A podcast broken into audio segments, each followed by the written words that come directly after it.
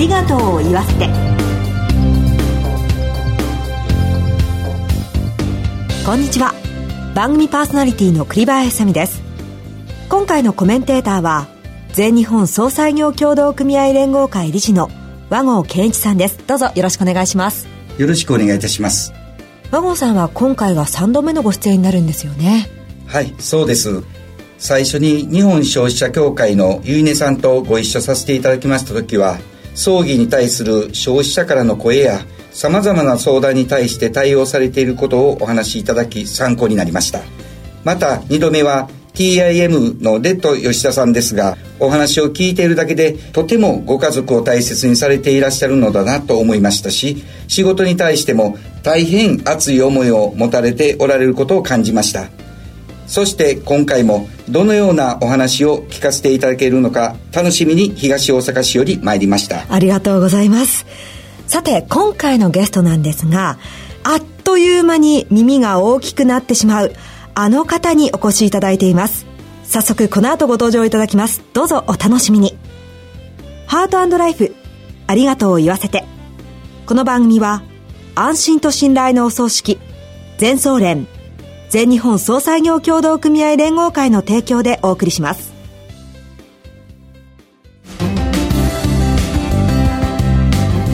改めまして番組パーソナリティの栗林さみです。全総連の和合健一です。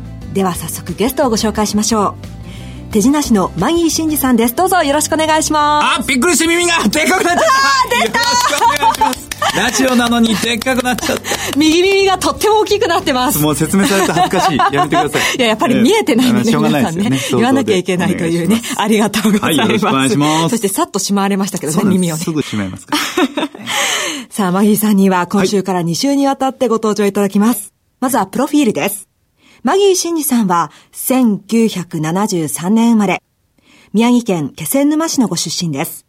1994年、プロの手品師を志して、マギー四郎さんに弟子入りされます。2005年には、第21回浅草芸能大賞新人賞を受賞されました。師匠譲りの和やかな語り口で見せるマジックは皆さんお馴染みですよね。ライブ、テレビ、ラジオ、コマーシャルと多方面でご活躍です。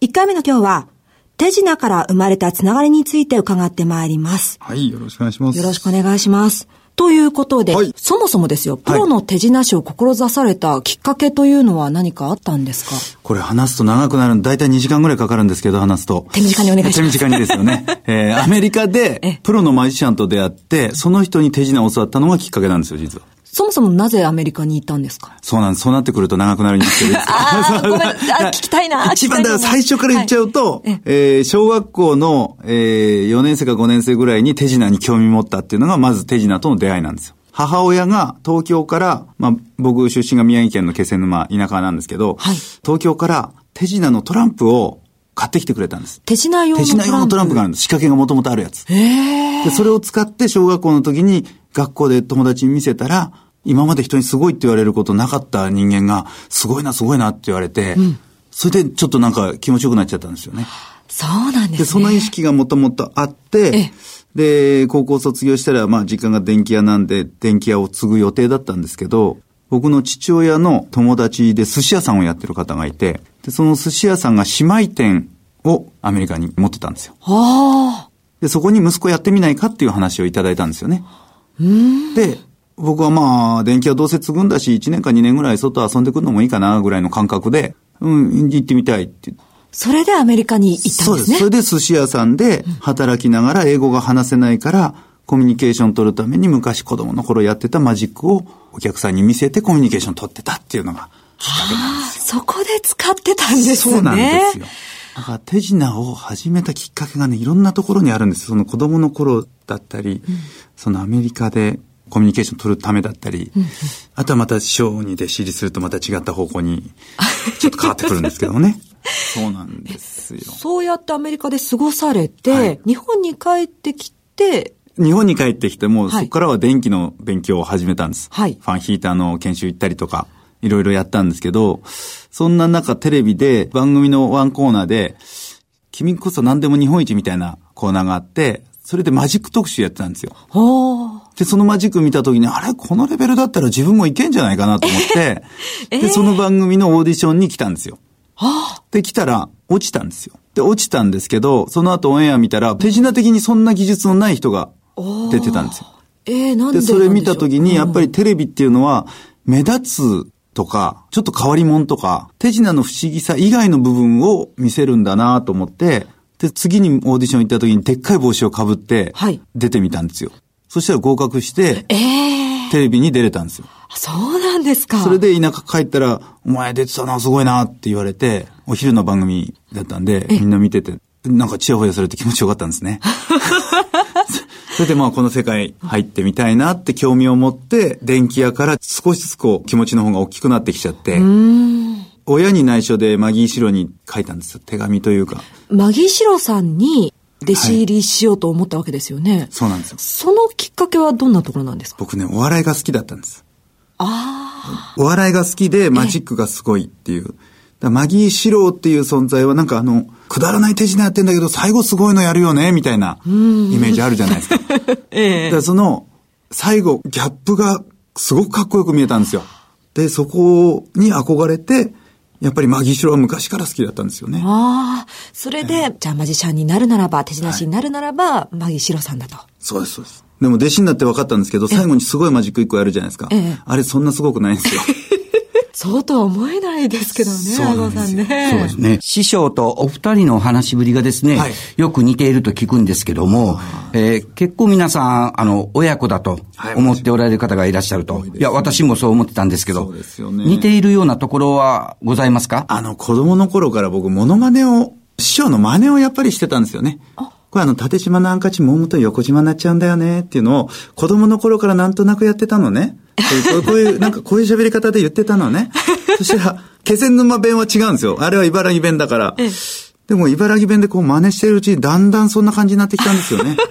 だから、今でも時々似てるって言われるんですけど、はい意識してない時があります。意識してないけど、手品やる時は、なんとなくそういう喋り方になっちゃうんですね。ええ本当に似てらっしゃるだから、そう思われてもしょうがないし、そう思われることは僕は嬉しいことなんで、あの、やっぱり東京の父親だと思ってるんで、ああどんなところが素敵だと思いますか？ええどうでしょうね。いい加減なところですかね。いい加減なところ？いや、いや、やっぱり、ミステリアスなんですよ。うちの師匠は。家がどこにあるか未だにわからない。家族があるかないかもわからない。えー結婚はしてないと思う。思う。子供はいるらしい。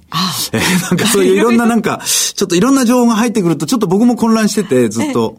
で、家も、いろんなとこ帰るんですよ。だ今日は池袋にしようかなとか。で今日大塚で、大塚帰るから、みたいな。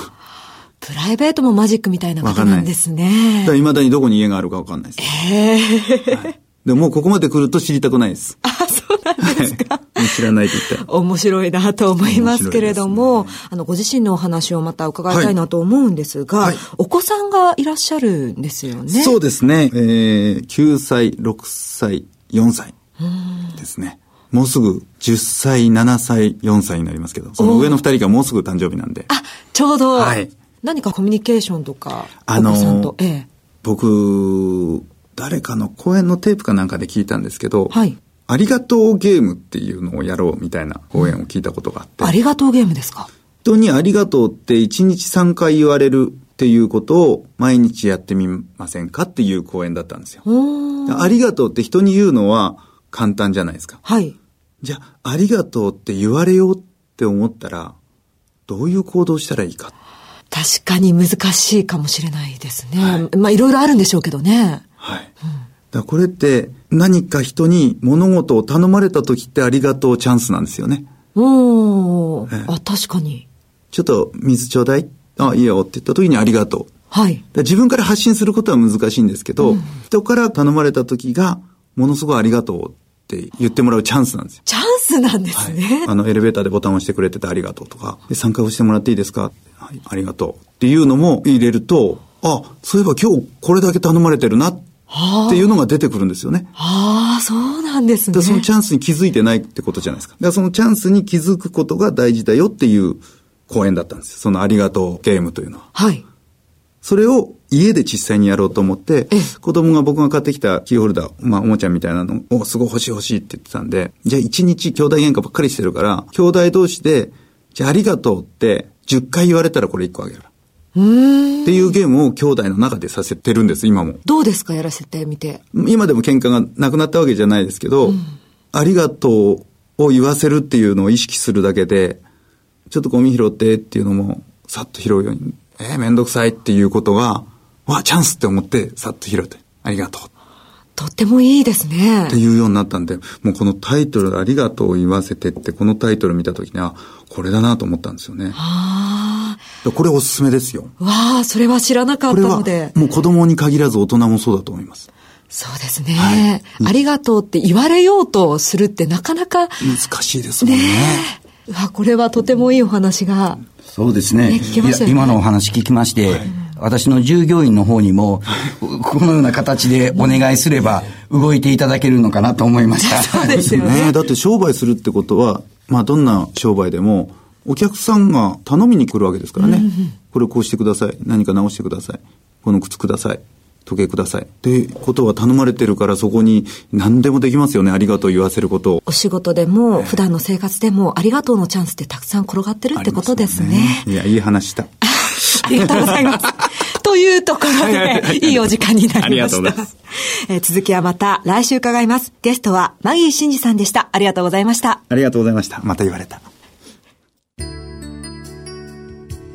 全日本総裁業協同組合連合会全総連は命の尊厳ご遺族の悲しみ一人一人に寄り添ったサービスを何よりも大切に考えご遺族の心を形にする地域密着の葬儀者が集まる全国ネットワークです。全総連加盟店ではお葬式の専門家である葬儀事前相談員総裁ディレクターが皆様からのご相談をお受けしております。お葬式のご依頼は安心と信頼の全総連加盟店まで。詳しくは全総連ホームページをご覧ください。すべては個人ご遺族のために全総連全総連和合さん、マギー真司さんのお話いかがでしたでしょうか？はい。ありがとうポイントを聞きまして、今まで私もありがとうって一日何回言ってたのかなっていうふうに感じさせられました。もう早速、明日からでも、いや、今からでも、ありがとう何回言うかを考えてみたいなと思います。ありがとうゲーム自分でもやってみたいですよね。はい。実践していきたいと思います。そうですよね。次回もマギー真司さんに再びご登場いただく予定です。番組のサイトからはご感想などをメールでお寄せいただけます。今日のコメンテーターは全日本総裁業協同組合連合会理事の和合健一さんでした。和合さん、ありがとうございました。ありがとうございました。進行は番組パーソナリティの栗林さみでした。ハートライフ、ありがとうを言わせて。この番組は安心と信頼のお葬式、全総連、全日本総裁業協同組合連合会の提供でお送りしました。ではまた来週。